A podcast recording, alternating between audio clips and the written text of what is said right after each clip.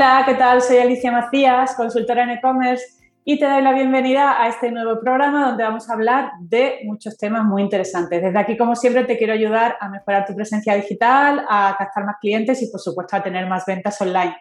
Y hoy tenemos aquí a un súper invitado, que es Sergio López Martínez. Hola, hola, Sergio. Muy buenas, ¿qué tal? Muy buenas. Te voy a presentar para los que no te conozcan. Sergio, fundador y CEO de Observatory con una N, Observatory. Ahora nos cuentas un poco más.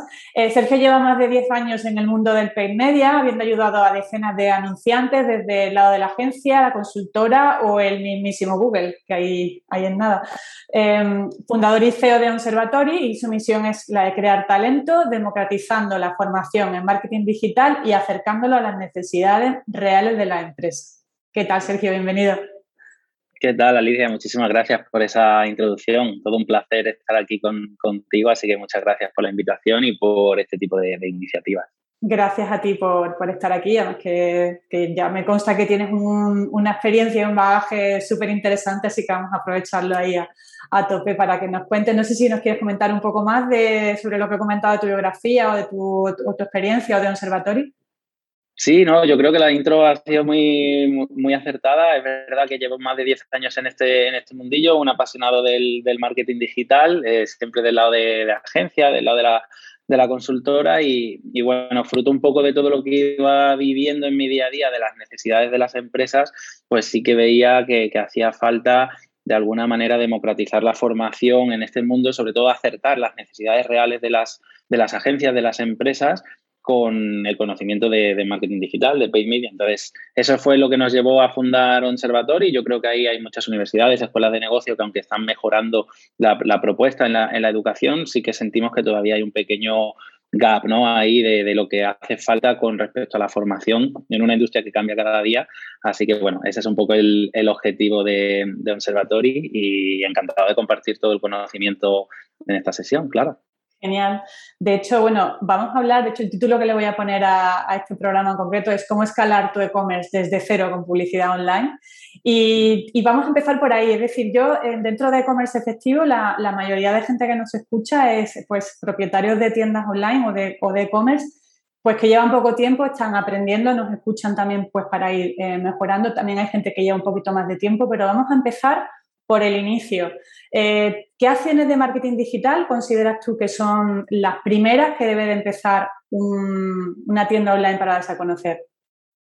Vale, pues mira, si me lo permites, yo incluso antes de hablar de, cómo deberían de invertir o de qué hacer, sí que me gustaría asegurarme de que desmitificamos un poco la parte de pay media, porque al final es a lo que pues todos nosotros nos, nos dedicamos, pero yo lo veo como una forma de, escalar tu negocio, ¿no? De mandar muchísimo tráfico a una web con la idea de, vender. Entonces sí que me gustaría asegurarnos que todos partimos de la base de que para mí eh, Pay Media debería de, o marketing digital para escalar un negocio, debería de llevarse a cabo una vez nos aseguremos que los, la base ¿no? de, lo que viene a ser el negocio el e-commerce está bien implementado, ¿no? Al final hay pequeñas cosas desde lo que viene a ser la medición para asegurarnos de que pues, podemos medir que efectivamente todo lo que invertimos si tiene un retorno o no tiene un retorno, que, estamos midiendo las conversiones con Google Analytics, que estamos midiendo no solamente una, venta, sino esas pequeñas acciones que tienen un valor importante para, para negocio,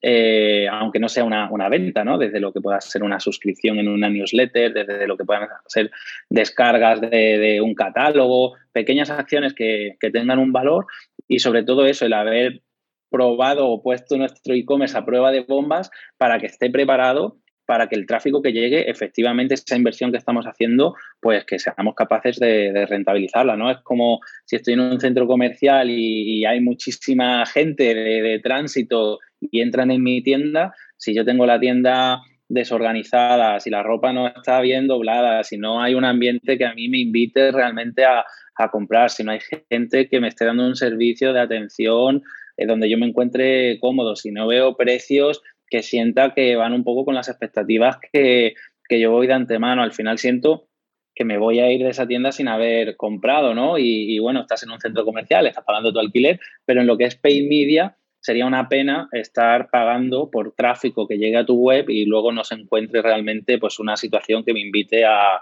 a comprar, ¿no? Entonces, partiendo de esa base y, obviamente con el trabajo que hacéis vosotros ahí, eh, doy por hecho que conseguimos todo, todo eso. Eh, pues ya para entrar en lo que es paid, media, yo sobre todo mi recomendación sería eh, que pensemos en lo que vayan a ser más una estrategia global. Y uno de los errores más comunes que suelo ver, y ahora entraremos más en, detalle, es trabajar acciones como muy concretas, como muy puntuales, que no, dejan de ser eso, ¿no? Es una acción muy concreta, muy, muy específica de, llevar tráfico, pero sobre todo si estás empezando, si, si nadie te conoce, bueno, pues va a ser una forma de llevar tráfico, pero la realidad es que el 97-98% de la gente que llega a mi web se va a acabar yendo sin conseguir que, el usuario haga esa acción que queremos que, que haga, ¿no?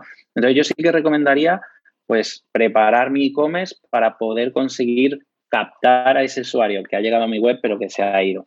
Entonces, por ejemplo, toda la parte de preparación para poder hacer una buena estrategia de retargeting, ¿no? Implementación de los píxeles para crear audiencias, para luego poder volver a impactar a esos usuarios, aprovechar la base de datos que tengamos, ya sean de emails, ya sea de teléfonos. Es una manera normalmente más económica de, iniciar, ¿no? Con, con acciones de retargeting o con acciones distintos canales de, de look and likes, ¿no? Para buscar usuarios que sean similares a los que yo tengo en mi base de datos, pues para poder empezar con usuarios que o bien ya me conocen o bien son similares a los que ya tengo, ¿no? Para, para por lo menos ir empezando si tenemos un presupuesto no muy elevado. Y creo que luego, fruto de ese aprendizaje, ¿no? Prueba y error, pues irán surgiendo nuevos eh, planteamientos, nuevas hipótesis para ir probando. Vale, muy, muy, muy, bueno, muy detallado. Totalmente de acuerdo en lo que tú comentabas de que primero hay que tener muy bien trabajada la base. De hecho, yo a muchos clientes les paro las campañas, ahí me llegan clientes, hay Alicia, que no vendo tal, ¿qué pasa? Vamos a analizar. Mm, lo primero que hago es entrar en la página web y muchas veces le digo, para las campañas porque tu web no está preparada para vender. O sea que, que, que evidentemente esa es la base. Eh, luego, claro, llega el, siguiente paso, que es cómo llego a ese tráfico, porque tú dices, bueno, vamos a basarnos en bases de datos que ya tengamos, por supuesto. También hay mucha gente que empieza, de hecho, el otro día ayer hice un directo en Instagram y una de las preguntas que me hicieron, llevo un mes con la tienda online y no me entran pedidos, ¿no? Yo creo que esa es como la primera, porque ahí no tenemos ni base de datos ni tenemos nada, o sea, estamos a cero lado. Entonces ahí eh, el, tema del paid media entiendo que sí que puede ayudar mucho, pero lo que tú dices, ¿no? Es un poco definir muy bien la estrategia porque yo también veo que uno de los errores que cometemos muchas veces, que se cometen, es que intentamos venderle a la gente que no nos conoce. ¿no? Entonces, entiendo que primero tenemos que trabajar mucho más en campañas más orientadas a, alcance, a, a, traer tráfico a la web, ¿no? A que nos conozcan. Totalmente. Sí, al final es verdad que si pensamos en lo que es el funnel de marketing digital, con las distintas áreas con las que nos podemos encontrar, ¿no? En la parte de arriba del funnel, pues tenemos esa parte de notoriedad de marca y a medida que vamos bajando por esa fase, ¿no? Ese journey, ese viaje, ¿no? Tenemos la consideración, tenemos la acción y ya finalmente tenemos la, la fidelidad. Es verdad que si montamos un e-commerce desde cero, pues nadie nos conoce, ¿no? No, no nos tenemos que llevar al lado personal, pero nadie nos conoce. Incluso si nos conocieran, yo creo que también hay tanto vende humos ahí fuera que es un poco como, pues no, no me fío de ti, no es nada contra ti, es que simplemente hay tanta, tanta eh, variedad ahí fuera que es un poco como me tienes que, que convencer o te tienes que ganar mi confianza pues para, para que yo realmente acabe comprando, ¿no? Y yo creo que es un comportamiento muy natural, muy, muy humano. Yo creo que hoy en día estamos todos muy acostumbrados pues, a, revisar precios de, una página web, de, otra, ver cuáles son las mejores prestaciones o garantías o plazos de entrega. Son muchos los factores que, o variables que un usuario, un consumidor va a tener en cuenta. Entonces, a la hora de lanzar una campaña sí que creo que es importante empezar educando al cliente, ¿no? ¿Quiénes somos? Eh, ¿Por qué yo? Eh, ¿Qué te puedo ofrecer? Que, que se vea que entiendo cuáles son tus necesidades, por qué estoy aquí. Y para eso sí que yo recomiendo siempre trabajar una estrategia global y como comentas entender pues que habrá ciertas campañas que tengan un objetivo más educacional, más de alcance, más de darme a conocer y que poco a poco pues vayamos haciendo bajar a ese usuario por ese funnel para que vaya haciendo esas, esas acciones ¿no? que, queremos que haga. Al final, yo creo que muchas veces se escucha eso de no me funciona esta campaña de, de media, ¿no? Eh, estoy llevando tráfico pero no convierte, oye, es que a lo mejor lo que no funciona realmente es el negocio en sí o es como tengas planteado el e-commerce, ¿no? Entonces, eh, trabajar una cosa junto con, junto con la otra. Incluso el tráfico, ¿no? Pues muchas veces cuando hacemos las primeras campañas, tráfico frío, por intereses, muchas veces no tenemos muy claro los intereses. Yo muchas veces me dice algún cliente, yo estoy mandando la campaña, pues imagínate un e-commerce que vende moda y dice, no, yo le estoy mandando las campañas a los que tienen interés por la moda. Pero eso es tan mm. amplio, ¿verdad? Y dice, bueno, es que la moda, la moda es muy amplia, la moda puede ser de muchos estilos. que cuando lanzamos campañas así un poco, que no sé, también puede ser una estrategia, ¿no? De lanzar a un montón de audiencias y luego ver la que realmente me trae, me trae un, mayor impacto, ¿no? Pero, pero sí que, que, esa parte de tráfico frío de intereses también es clave, ¿no? Para ir aterrizando eh, a cómo llego a mi público objetivo. Totalmente. Al final es verdad que, bueno, en este caso los algoritmos de plataformas como Facebook, Instagram y todas las que, las que conocemos, al final, pues sí, determinan esos intereses, pero no sabes a ciencia cierta quién hay detrás de esas audiencias, ¿no? Hay algunas que a lo mejor son muy, muy amplias, hay otras que son más específicas. Entonces, bueno, sí que ese ejercicio de prueba y error es importante para realmente entender qué es lo que está funcionando bien para mi negocio y cuando ya des con la tecla de lo que está funcionando para ti, pues entonces ahí ya ir un poquito más fuerte por esas tácticas. Pero sí que al principio es inevitable tener que hacer un ejercicio de prueba y error. Tú tendrás una serie de hipótesis, habrás trabajado una serie de ideas que creas pueda tener sentido para conseguir tráfico. Y por eso decía al principio lo de tener una buena forma de medir, ¿no? Porque al final eh, voy a necesitar entender cuál es la calidad del tráfico que estoy mandando a mi web, ¿no? Si yo entro en Google Analytics y estoy probando el interés de moda, como dices, y veo que tengo un porcentaje de rebote súper alto, que el tiempo que emplea el usuario en la página web, fruto de este tráfico concreto de intereses en moda, es muy, muy, muy bajo, pues oye, yo ahí voy a poder tomar decisiones de decir, oye, a lo mejor esto no es lo que, lo que estaba buscando, ¿no? Y también analizar audiencias que a lo mejor inicialmente yo no había pensado, pero que luego resulta que, que funcionan muy bien, ¿no? Ahí en Google Analytics pues, puedes estudiar, por ejemplo, a, eh, usuarios a los que estás impactando, aunque activamente no sea tu forma de, de, segmentación, un poco por poner un ejemplo. Yo trabajaba con un banco de inversión y todas las categorías, todos los intereses que uno plantea en un plan de medios, pues está relacionado con productos de inversión, temas financieros y, demás, ¿no? Al final necesitas que un cliente te apruebe ese, ese plan. Y oye, fue lanzar las campañas y cuando empiezas a hacer análisis empezamos a detectar que había, un, había audiencias, intereses relacionados con jardinería. claro, te quedas así al principio un poco pillado, ¿no? Decís, pero ¿y esto, esto por qué? Entonces, al final empezamos un poco a debatir internamente en el equipo y era como, esto es en Londres, ¿vale? Yo, yo estaba viviendo ahí en Inglaterra. Y al final asocias de decir, claro, son gente que tienen mucha pasta, que tienen unos chalets con unos jardines increíbles y al final empezamos un poco a detectar que, claro, esta gente con dinero que tiene grandes inversiones, grandes inmuebles, pues se preocupan por su jardín. Entonces, al final no debemos de olvidar que nosotros como seres humanos pues sí, tenemos intereses financieros, pero también nos gusta el deporte, o nos gusta la jardinería, o nos gusta otra serie de, áreas, y es otra forma de llegar a, este público objetivo, ¿no? Entonces... Eso al final también pasa por, yo una de las, siempre insisto que la base tiene que ser trabajar el buyer persona y la propuesta de valor, y mientras mejor conozcamos a nuestro buyer persona, mejor va, ¿no? Vamos a acercarnos a él. Me pasaba a mí también el ejemplo con una clienta que vende un tipo de moda muy, muy, muy particular y las campañas las hacíamos a gente que le gusta la música indie, porque el, estilo, el estilo de la moda que ella vende es muy de gente que le gusta la música indie. Y entonces era una, a lo mejor no se puede ocurrir, ¿no? Si empieza a decir, yo, ¿a quién le lanzo yo mis campañas? Gente que le gusta la moda, la moda sostenible, tal. Y resulta que también hay, bueno, pues eso es lo que tú dices. A mí me gustan los jardines, me preocupo los jardines porque tengo mucha pasta y tengo un jardín, una casa con jardín, o me preocupo, pues, o no sé, tengo otro tipo de, de intereses. ¿Cuánto tiempo consideras tú que necesitamos rodar ese tipo de, de, campañas, de analizar para ir un poco afinando a cómo, cómo, cómo optimizar las campañas? Pues mira, la verdad que en cuanto a tiempo yo creo que es un arma de doble filo, no me atrevería a hablar de tiempo porque al final creo que sobre todo deberíamos de basarnos en, no, es lo mismo estar invirtiendo, me lo invento, mil euros al mes que invertir 5.000 euros al mes, ¿no? Al final, cuanto más invierto, cuanto más datos tengo, pues más voy a poder entender qué es lo que está pasando e ir tomando decisiones. Al final, nos guste o no, va a haber que invertir para poder analizar datos y tomar decisiones con cierto grado de convencimiento, ¿no? De, que eso está funcionando. Entonces, yo no me atrevería a hablar de, de tiempo, sino que me atrevería un poco más a eh, esto es como cuando a mí me, me, enseñaban a cocinar, ¿no? Como mi madre que decía, hay que echarle sal. Pero ¿cuántas ¿Cuánta? A, ojo, ¿no? A ojo. Eso una pizca, una pizca.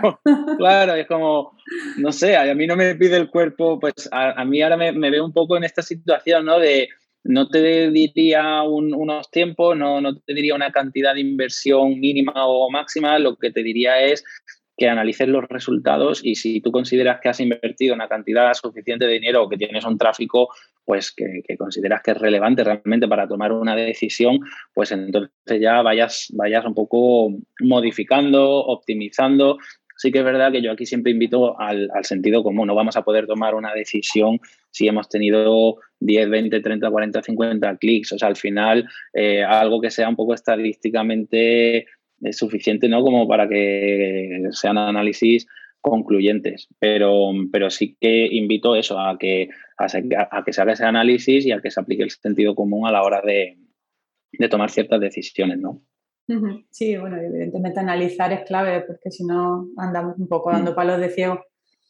Aparte de, estamos hablando de, bueno, de paid media, también hay otras acciones, bueno, no solo anuncios en redes sociales, ¿no? También tenemos la parte de Google. Eh, en cuanto a estrategias, eh, ¿cuál dirías tú que es la idónea? Es decir, invertir o complementar eh, inversión en Google con inversión en redes sociales, por ejemplo.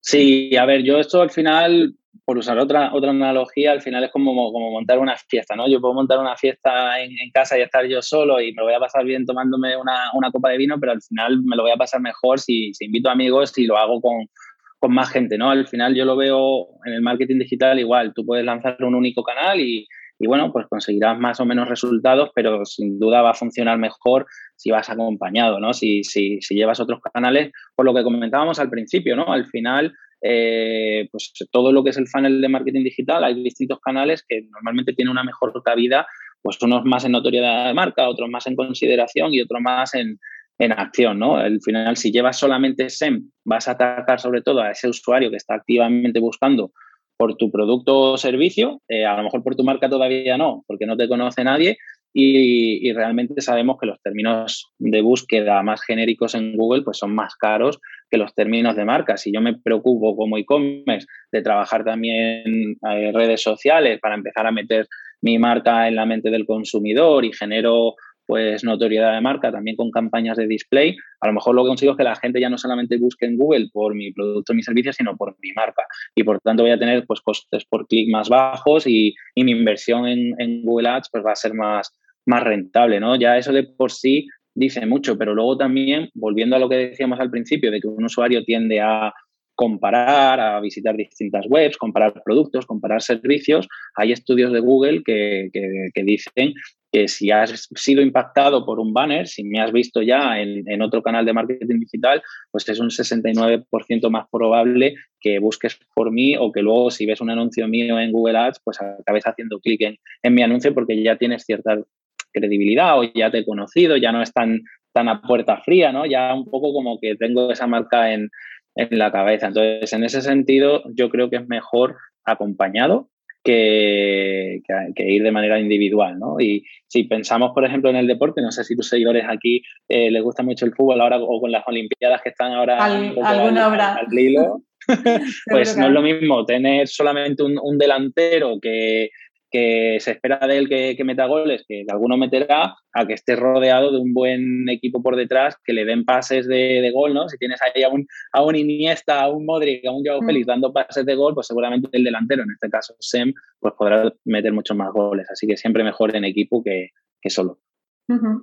Vale. Em, Entiendo que, mm, bueno, o te pregunto, mejor dicho, campañas eh, o estrategias, eh, no es lo mismo el que está iniciándose que el que ya lleva un rodaje, ¿no?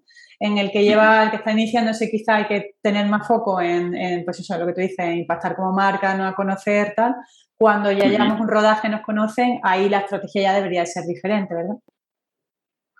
Sí, al final es verdad que mm, a veces es un poco como el, huevo y la, gallina, ¿no? Que, va primero. O, oye, si no tengo mucho presupuesto, a mí me encantaría poder invertir en todos los canales de marketing digital y, conseguir todos los resultados, pero luego la realidad es que pues tenemos el dinero que tenemos para poder hacer pruebas y, e invertir. Entonces, yo creo que ahí es lo que decíamos, ¿no? De mucha prueba y error hasta dar con la tecla de lo que realmente te funciona. Y sí que ser consciente de que aunque tengamos poco, eh, siento que es importante que al menos toquemos mm, un par de áreas del, funnel. Yo creo que al final SEM, Google Ads, por defecto, es un sitio donde deberíamos de intentar estar, porque al final la gente está buscando activamente ahí y son entonces perfiles que realmente están en un estado ya mental de búsqueda concreta pero incluso dentro de Google Ads puedes jugar con la intencionalidad de tus palabras clave. Si tú no tienes mucho presupuesto, a lo mejor no vas a poder invertir en palabras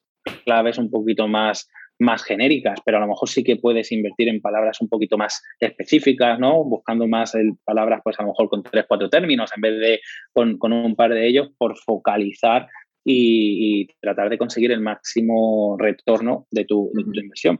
Pero luego también en esa parte de redes sociales que comentábamos, pues de alguna manera tendremos que tocar a nuestro público objetivo, ¿no? Ahí hablabas antes del buyer persona, ¿cuál es la mejor manera de llegar a ese buyer persona? Es que yo no puedo pretender que mi e-commerce sea un pelotazo o que, o que consigamos vender si no impacto a mi buyer persona. Y yo sé que mi buyer persona es este, sé que emplean tiempo en estas páginas web, sé que tienen estos tipos de intereses, sé que tienen este tipo de comportamiento, es que tengo que llegar a ellos de alguna manera y, decirles algo, ¿no? Entonces, aunque sea a pequeña escala, sí que recomiendo pues, que se, toquen esos dos, tres canales como, como mínimo y ya dentro de cada uno de esos canales, pues tratar de esa prueba y error que decíamos con, distintas tácticas hasta, hasta dar con lo que con lo que sabemos que, que funciona. que funciona ¿no?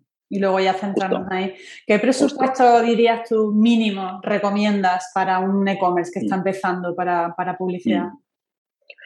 Pues mira, ahí no, no, no, no quiero como Sí que una pregunta, un poco trampa y que sí. Yo también, a mí cuando me la preguntan también siempre hay veces que digo, bueno, depende del retorno de la inversión, depende de muchas cosas, pero... Claro, al final, a ver, a ver, al final es verdad que depende, no, no es lo mismo una industria que otra. Hay industrias donde un coste por clic es muy, muy elevado y al final tú te puedo decir, oye, mínimo invierte 20, 30 euros al día, pero si al final el coste por clic ahí, me lo invento, son de 5 euros, pues como mucho vas a conseguir 5 o 6 clics. Entonces, al final es simplemente yo creo dar las herramientas a la gente que nos está escuchando de, de una vez más, ¿no? El, el, el, el, entender cómo funciona este, este mundo para que nos surjan a nosotros mismos las respuestas, ¿no? Al final yo creo que, tiene que haber una inversión lo suficientemente eh, interesante, dados los costes por clic de, la industria en la que estemos trabajando, como para tener suficiente tráfico para poder tomar decisiones. Y yo para mí, sobre todo, es un presupuesto con el que la persona se encuentre cómodo, ¿no? Al final,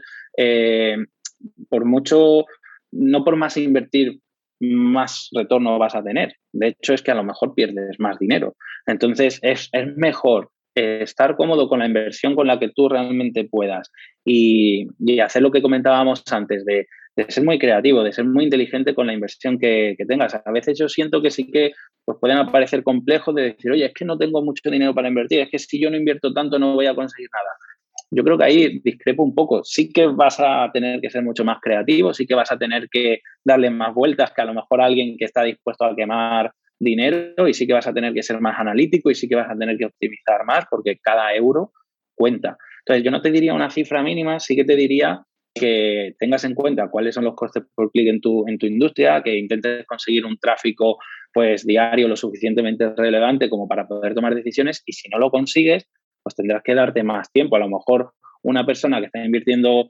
50 euros al día, pues podrá tomar decisiones más rápido que otra persona que está invirtiendo 15 eh, y que necesita a lo mejor 7 días para tomar, para tener un tráfico relevante como para poder tomar una, decisión, ¿no? Eh, lo que sí invito es eso, a que se hagan esos análisis en la planificación. si, si, tienes un coste por clic de 2 euros y tienes un presupuesto diario de 10, pues poco tráfico vas a, vas a conseguir, ¿no? Entonces, eso sí que, sí que creo que hay que tenerlo en cuenta.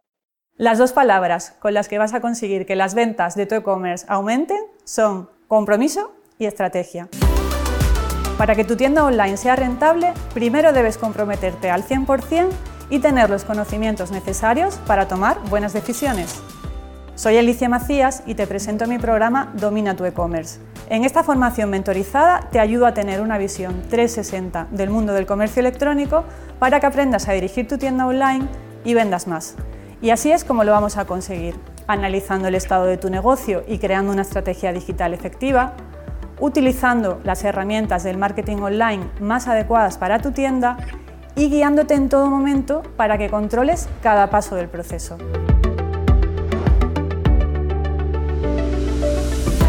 Además, en Domina tu e-commerce podrás acceder a mi plataforma online siempre que quieras.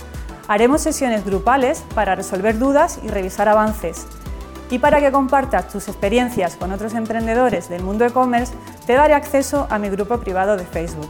Si piensas que este es el impulso que necesitas para que las ventas de tu tienda online despeguen, entra en mi programa y comienza a dominar tu e-commerce.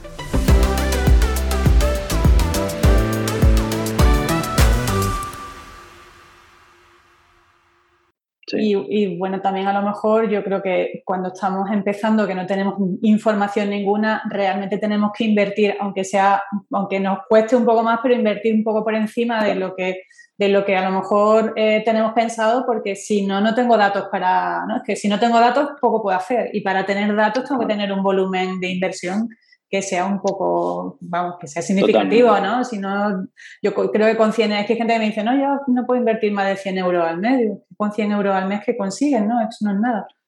Claro, al final, fíjate, yo ahí sí que recomiendo hacer un ejercicio, como estas plataformas como Facebook, Google Ads, la mayoría de las plataformas publicitarias trabajan con presupuestos diarios, al final si tú me dices que tienes 100 euros al día, que oye, lo entiendo, ¿no? Al final lo que decíamos antes, no tengo mucho dinero para invertir. Eso, perdón, al mes. Eh, pues si tú divides 100 euros al mes entre 30 días, pues te sale a 3 euros y pico al, día. 3 euros y pico al día, si el coste por clic en mi industria está en 1 o 2, te supone un clic al día. Entonces, ahí yo ya veo de base que no tiene mucho sentido plantear algo, algo así, porque es que directamente es crónica de una muerte anunciada. No puedo, no, puedo, yo ahí sí que manejo muchas expectativas. Oye, si no vas a poder tener un tráfico que, pues no sé, al final mínimo que, me entren 40, 50 personas al día, ¿no? Para empezar un poco a, tener cierto tráfico, sobre todo que me permita entender la, calidad del tráfico, si, si está funcionando o no, eh, por qué se están yendo, es tráfico relevante o no, meterte luego en Google Ads para ver los términos de búsqueda. Oye, estoy negativizando mm, keywords que, me están entrando tráfico que veo que no es relevante, eh, me está costando dinero. Entonces, ese tipo de decisiones, eh, yo conozco pues, clientes que no tienen presupuesto porque pueden gastarse todo lo que quieran, porque al final tienen un retorno positivo, pero también he trabajado con pequeñas y medianas empresas que con 20, 30 euros al día han conseguido finalmente dar con la clave y, oye, están consiguiendo eh, un retorno positivo. Entonces, no va tanto por la cantidad, sino va más con dar con la tecla de qué funciona y una vez lo encuentras, pues ya ir ir a por ello, ¿no? Incluso invertir más, porque si ya hemos dado con la tecla, ya digo, bueno, sí que si con 300 euros, no sé, obtengo de retorno de la inversión 1000, pues ya sé que con invirtiendo más voy a conseguir más retorno de la inversión. Claro, al final es verdad que muchas veces, claro, como yo estoy trabajando a lo mejor con clientes muy, muy grandes o multinacionales, pues sí es verdad que escuchas esos comentarios de no, claro, es que con esos presupuestos yo también lo haría. Oye, que es que en el fondo, si tú encuentras o das con la tecla dentro de tu nicho, dentro de tu mercado y tienes un retorno positivo, también se podría decir que no tienes presupuesto, porque al final, si todo lo que invierto lo recupero y encima me llevo un beneficio, pues oye, tira por esa línea hasta que pues tú consideres, ¿no? O, sigas explorando otras cosas que también funcionan y ya no ganes plus 2, sino plus 4, ¿no? Y, un poco mm. seguir en esa, en esa línea. Por curiosidad, Sergio, ¿cuánto suelen, tú que trabajas con multinacionales, cuánto suelen invertir las multinacionales en, publicidad? pues mira, la verdad que hay, hay, hay de todo. O sea, yo te digo, yo tengo clientes que directamente no me dan un presupuesto, que yo me puedo gastar todo lo que quiera porque, porque estoy consiguiendo unos retornos eh, pues, positivos, ¿no? Entonces, en ese sentido, eh, pues tenemos muchos clientes que no tenemos presupuesto y que podemos ir con todo siempre y cuando consigamos esos retornos que, nos piden. Tenemos otros que sí, te dan partidas presupuestarias, pues tenemos desde gente que pueda gastar 10 millones a también empresas que, puedan estar gastando mucho menos, ¿no? Pero yo creo que al final es como todo, ¿no? Eh, mientras consigas ese, ese, retorno, y vuelvo a insistir en el tema de la medición para poder hacer ese tipo de, ejercicios, no lo veo tanto un, un, tema de cuánto presupuesto, sino de qué puedes hacer con el presupuesto que te doy. Y si consigues resultados positivos, pues vas a tener, vas a tener más. ¿Cómo competimos si vendemos eh, productos similares a esas grandes multinacionales? ¿Cómo competimos con ellos? ¿no? Si nuestro presupuesto es mucho, infinitamente más bajito, ¿dónde centramos ahí nosotros nuestras mejores prácticas que podríamos llevar a cabo? Pues es una buena pregunta. Al final yo creo que es un poco como la, guerra David contra Goliat, ¿no? Uno piensa que siempre pues el grande va a ganar y ante eso yo creo que al hilo de lo que decíamos antes, pues no nos queda otra que ser más creativos, que ser más ágiles, que, buscar un poco la, diferenciación. Yo no creo que siempre el grande gane. Yo he trabajado con clientes muy, muy grandes, con muchísimo presupuesto, que luego son muy, muy burocráticos y muy lentos a la hora de tomar una decisión y que pasan cosas externas, como pueda ser el, el COVID o como puedan ser entornos que nos rodean y, tardan mucho en pivotar, tardan mucho en cambiar sus, sus creatividades, sus mensajes, sus estrategias, el comportamiento del usuario cambia, estamos todos ahora metidos en casa, ahora estamos pues más eh, concienciados con, ciertas cosas. Yo creo que un pequeño e-commerce o, una empresa más pequeña que pueda tomar decisiones muy, muy rápidas, pues ahí ya para mí tiene una, una, ventaja competitiva. Y luego, sobre todo, lo que decíamos antes, ¿no? Siendo más creativos, es que no te queda otra.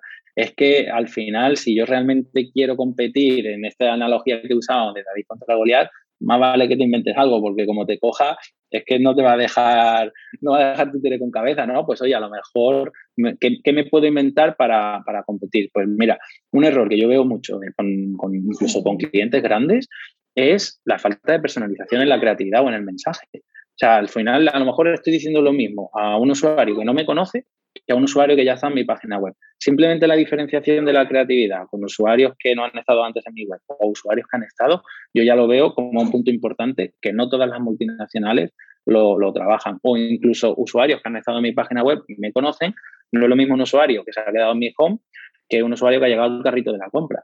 Entonces, tratemos un poco de personalizar el mensaje, de ser creativo, de tener una buena experiencia con el, con el usuario y en ese sentido, eh, creo que son herramientas que todos tenemos y ahí nadie puede decir que, se basa en, el presupuesto como para tratar de alguna manera de, conseguir, pues eso, ganar, ganar la batalla en la medida de lo posible.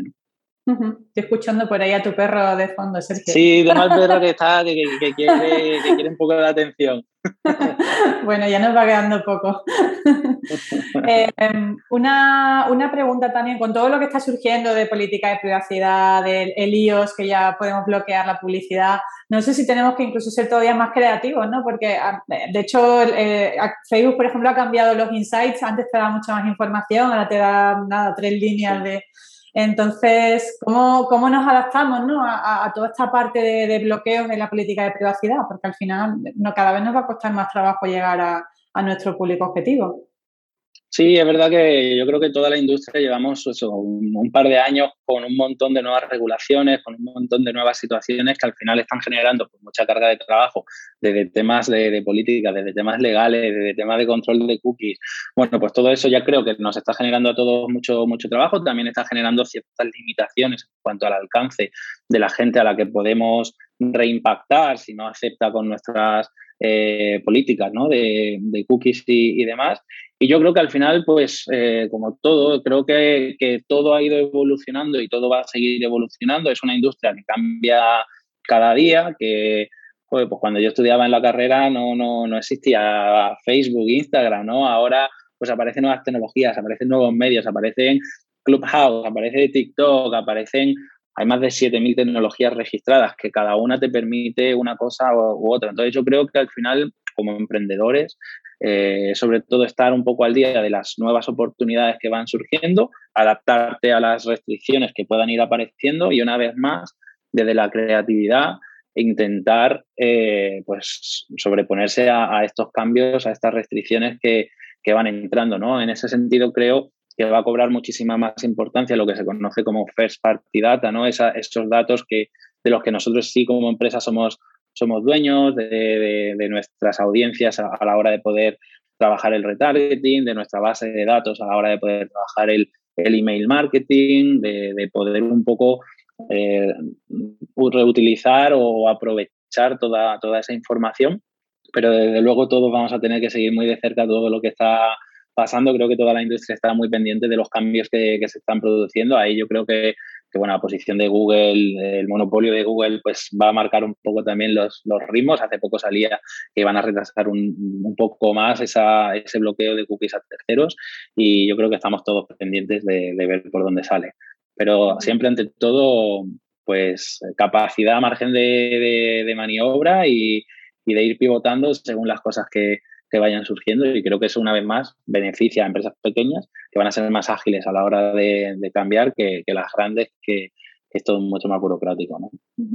sí, y bueno, y, sobre todo lo que tú dices, pasar por el análisis del dato, ¿no? El, tener siempre. Y, la fidelización también, ¿no? Porque al final eh, yo creo que por ahí también podemos trabajar, ¿no? Tenemos un, que muchas veces se nos olvida, ¿no? Yo tengo muchos clientes de e-commerce que, que he asesorado que la parte del email marketing no la tienen muy trabajada y se les olvida, ¿no? Y al final invertimos mucho en captar clientes pero no en fidelizar, ¿no? Que podría ser una forma de, bueno, pues de, poner un poco de, ¿no? De, paliar un poco pues todo lo que está viniendo ahora con todo el tema de la privacidad de los datos, ¿verdad? No, eso, eso que ha dicho yo creo que es súper importante. Al final siempre se dice que es más caro eh, captar, un usuario nuevo, un cliente que fidelizar. Y oye, paradójicamente siempre al final nos centramos en adquisición de nuevos usuarios y no prestamos tanta atención a los que ya tenemos y a la hora de fidelizarlo, ¿no? El, incrementar ese lifetime value que se, que se dice, ¿no? De, nuestros usuarios, creo que debería de ser una responsabilidad importante de todas las empresas, ¿no? Al final yo creo que siempre se, utiliza el ejemplo de las, de las telcos, ¿no? De, las compañías móviles, de cómo lanzan unas ofertas de captación donde te dejan esto a cero euros esto al 50% y tú como cliente es como, oye, ¿y a mí? No, no, tú no, tú ya, a ti ya te tenemos, ¿no? Como dando por hecho que no me voy y, no reaccionan hasta que ya les llega el aviso de que me voy a, otra compañía y entonces ya sí te hacen la oferta y es como, oye, pues si me lo hubieras hecho de antemano, me habría fidelizado, ¿no? Entonces yo creo que, que todos tenemos la posibilidad de mejorar en esa línea y creo que con todos estos cambios, el email marketing, la personalización, la atención a los nuestros, pues es más importante que nunca. Claro, y luego también eh, apoyarnos en otros canales, ¿no? También está ahí el marketing de afiliación, el marketing de influencers, bueno, hay un montón de, opciones, ¿no? No poner siempre la Totalmente. todos los huevos en la misma cesta, ¿no? Totalmente, sí, sí. Al final yo creo que el hilo de lo que decíamos, el, el, estar muy al día de las cosas que van surgiendo, de nuevas plataformas, de nuevas tendencias, de probar, probar, o sea, al final yo creo que, que hay que un poco desmitificar el hecho de, he fracasado, esto no ha funcionado. No, no, es que tienes que probar y ver si te funciona o no. Es que a veces uno me dice, no, es que mi primo ha hecho esto y no funciona. Es que yo he hecho esto y no. Cada situación es un mundo. Mm, la situación de unos de otros, el negocio, el cómo tengan una web, el cómo lo hayan probado. Tienes que probarlo tú por tu, por tu cuenta, haciéndolo bien, con, tus, con, todo el conocimiento que tú tienes y, ver qué es lo que funciona para ti. Y, si van surgiendo nuevas cosas que desde luego hay que, hay que investigar y hay que ver si funcionan para uno. ¿Qué métricas dirías tú que son claves para medir si estamos funcionando bien o no? Pues mira, yo ahí eh, sí que diferenciaría dependiendo del tipo de campaña, ¿no? Al final estábamos hablando del funnel, estamos hablando que no es lo mismo notoriedad de marca, consideración, acción o fidelidad. Yo, yo sí que me encuentro muchas veces campañas, una vez más, de clientes grandes donde te mandan un brief de una campaña y te dicen, no, quiero notoriedad de marca, pero también quiero conseguir tráfico relevante, quiero ventas, quiero conversiones. Y al final es como, claro, es como, sí, sí, yo también quiero todo, pero realmente eso no, no debería de funcionar así. Creo que hay mucho trabajo educacional todavía por hacer en ese sentido, ¿no? Yo siempre, eh, lo que te decía al principio, de, pienso en una estrategia global y dentro de una estrategia global, pues podemos tener distintas campañas donde realmente los objetivos que busque deben de ser diferentes y yo debería analizar todo en su totalidad.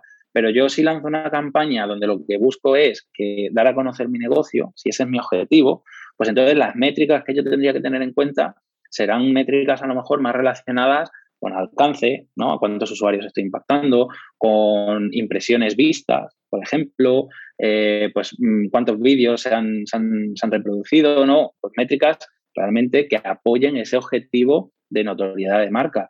Pero luego iré intentando que ese usuario al que ya ha impactado vaya bajando por el funnel o con campañas de, de consideración, a lo mejor las métricas ahí que yo tendría en cuenta son diferentes. Ahí ya me estaría fijando más en tráfico, eh, pero a lo mejor no tráfico cualquiera, sino tráfico de calidad. O me estaría fijando más en el engagement, ¿no? A lo mejor ese click-through rate para entender un poco qué interacciones estoy teniendo. O ya por entender la calidad del tráfico, a lo mejor estaría más mirando pues el tiempo que pasan los usuarios en mi web, ese porcentaje de rebote que mencionábamos antes. Entonces, esas métricas pueden estar más relacionadas con campañas de, de consideración.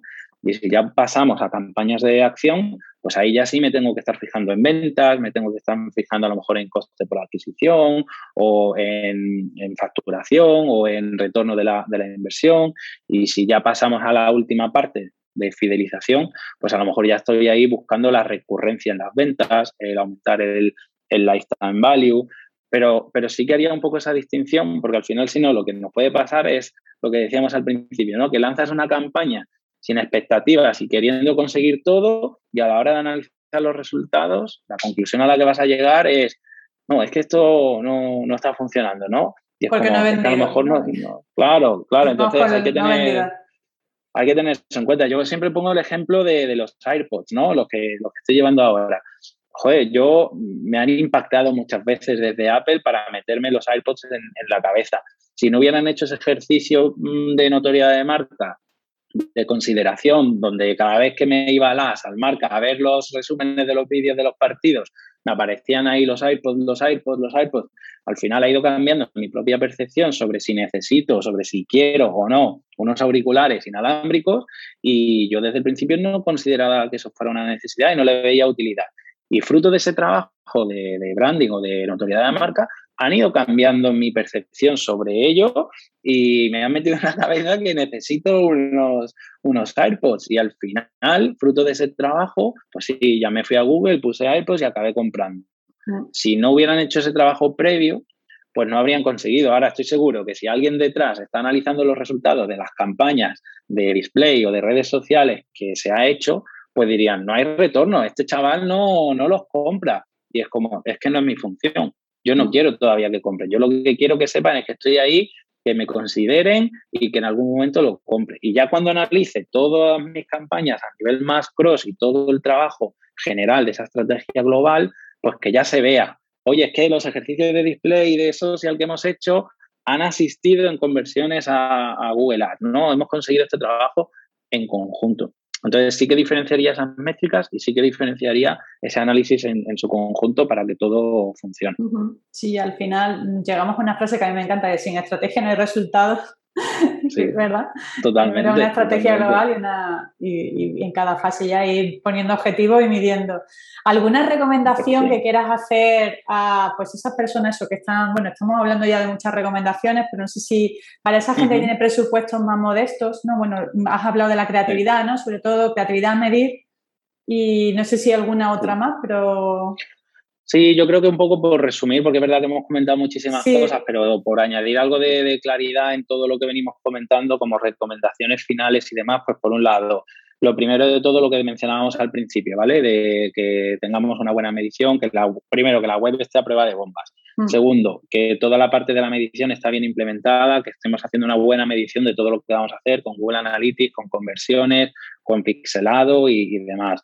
Tercero, que trabajemos bien la creación de las audiencias para poder volver a reimpactar a usuarios que vayan llegando a mi, a mi página web con una buena estrategia de, retargeting. El retargeting aplicado tanto a display como a redes sociales, como dentro del propio Google, que, también dentro de la parte de posicionamiento en buscadores puedes trabajar la parte de, retargeting. Y el cuarto, pues esa, esa metodología de, de prueba y error que, debería de ser un poco parte de nuestra metodología y estar dentro de nuestro ADN, de, ir haciendo pruebas sin, miedo, ya dependiendo de la situación de cada uno, con esa estrategia global que comentábamos. Yo no soy muy partidario de solamente lanzar un único canal, porque normalmente cuando solamente hay un canal funcionando, pues no se termina de sacar todo el jugo de lo que realmente puede ser y podemos llegar a conclusiones erróneas, que para mí es más grave que, otra cosa, ¿no? Porque el decir, oye, esto no funciona o mi negocio no funciona cuando no has terminado de probar todo bien, todo conectado, pues me puede llevar a, conclusiones erróneas, ¿no? Entonces, eh, probar esos canales, ya sea SEM, ya sea social, ya sea display, con una estrategia común y con esa personalización en las creatividades y en los mensajes que, comentábamos, ¿no? Que al final esté todo conectado. Lo que yo cuente en un banner de display, de alguna manera tiene que estar relacionado con lo que yo cuento en mis redes sociales y con lo que yo cuento en un copy de, de SEM. Y que la landing page a la que yo estoy llevando a un usuario después de que ha hecho clic en un anuncio, le estoy diciendo algo, tenga consonancia, ¿no? Que esa, esa experiencia de usuario esté conectada, porque muchas veces eh, pues tienes un banner o tienes una creatividad y haces clic y al final voy a la home o voy a una página como muy, muy genérica. Entonces ahí ya me estás rompiendo un poco el viaje y, la experiencia, ¿no? Entonces, ese, ese, resumen de cuatro o cinco puntos que, hemos mencionado, yo sería la recomendación en general que haría para cualquier persona que se plantea ir en serio ya en, esto de, de Pay Media, ¿no? Genial. Bueno, pues estamos llegando ya al final. Te diría a modo de ya de cierre algún caso de éxito que quieras compartir con nosotros. Pues mira, eh, por, tratar de compartir algo, porque es verdad que hemos hecho muchas menciones a empresas grandes, pero sabiendo que muchos de los que nos están escuchando están montando su e-commerce desde, desde cero, yo siempre pongo un ejemplo como, como inspiración de, un modelo a seguir. ¿no? Yo, eh, cuando me vine de Reino Unido a, a España, me cogí como cinco meses de de, break y me fui a, Asia eh, y estuve viajando pues cinco meses por allí. Y allí conocí a unos blogueros de viaje que casualidades de la vida fueron los que me ayudaron a, través de su blog a organizar mi, viaje. ¿no? Son al final un poco la referencia de, blogueros de viaje, se llaman Con Mochila, la web es conmochila.com y, y, han viajado muchísimo por Asia y, y tienen un blog del que llevan viviendo 10 años, que, ya me gustaría a mí, ¿no? Poder vivir de mi propio blog y haciendo lo que me gusta, que en este caso es, viajar. Pues para mí es un caso de éxito porque han sido capaces. Yo creo que hoy en día estamos todos muy acostumbrados a la inmediatez y tiene que ser todo para allá y ahora. Y Amazon nos lo trae todo mañana y si no me lo trae mañana ya parece como que no estoy satisfecho y me meto en Netflix y me puedo ver todas las temporadas de la casa de papel de manera inmediata mientras que yo antes tenía que ir esperando semana a semana a que salieran los, los capítulos. Entonces, ellos han sido capaces de crear un blog ser súper constantes, aportar valor a la persona que hay detrás, que, está buscando inspiración, que está buscando recomendaciones, que yo quiero imitar el viaje que, ellos han hecho porque estoy viendo todo esto y me encanta, y han sido capaces de monetizar ese blog, de, en este caso a través de la afiliación.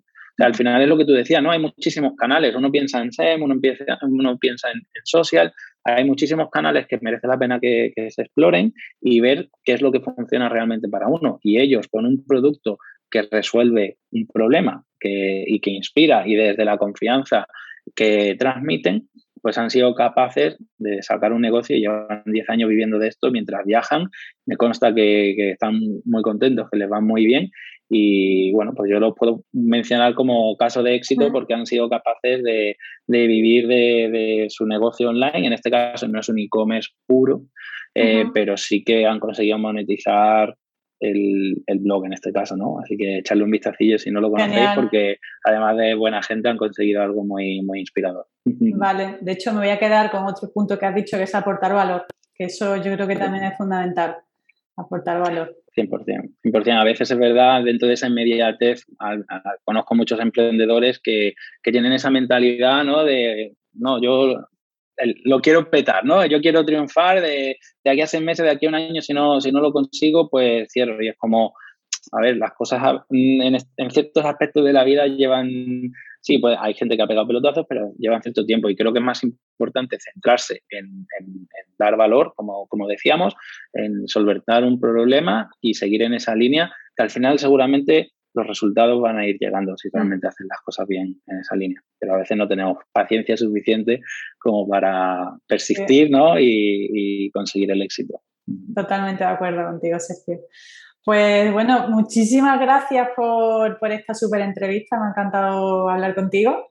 Em, si nos quieres dar tus coordenadas digitales para la gente que te quiera buscar por, internet, ¿dónde te, ¿dónde te pueden encontrar? Los pondré también en las notas del programa.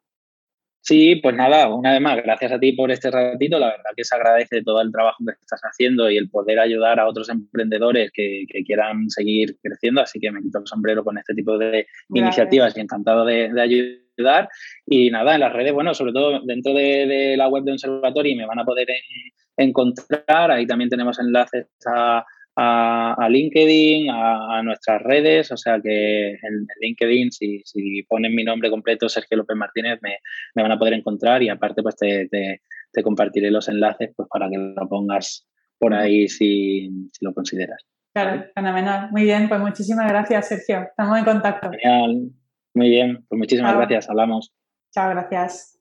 Bueno, pues hasta aquí este episodio. Espero que te haya gustado la entrevista con Sergio y que hayas aprendido mucho. Y si es así, como siempre, pues agradecerte que me pongas un comentario positivo o un me gusta en el canal de podcast en el que me estáis escuchando, Apple Podcast, Evox, Spotify, en cualquiera. ¿Por qué? Porque me va a ayudar mucho a seguir creciendo con el podcast y a seguir compartiendo este tipo de contenidos con, con toda la comunidad de comercio efectivo. Así que nada más, muchas gracias y te espero en el próximo episodio.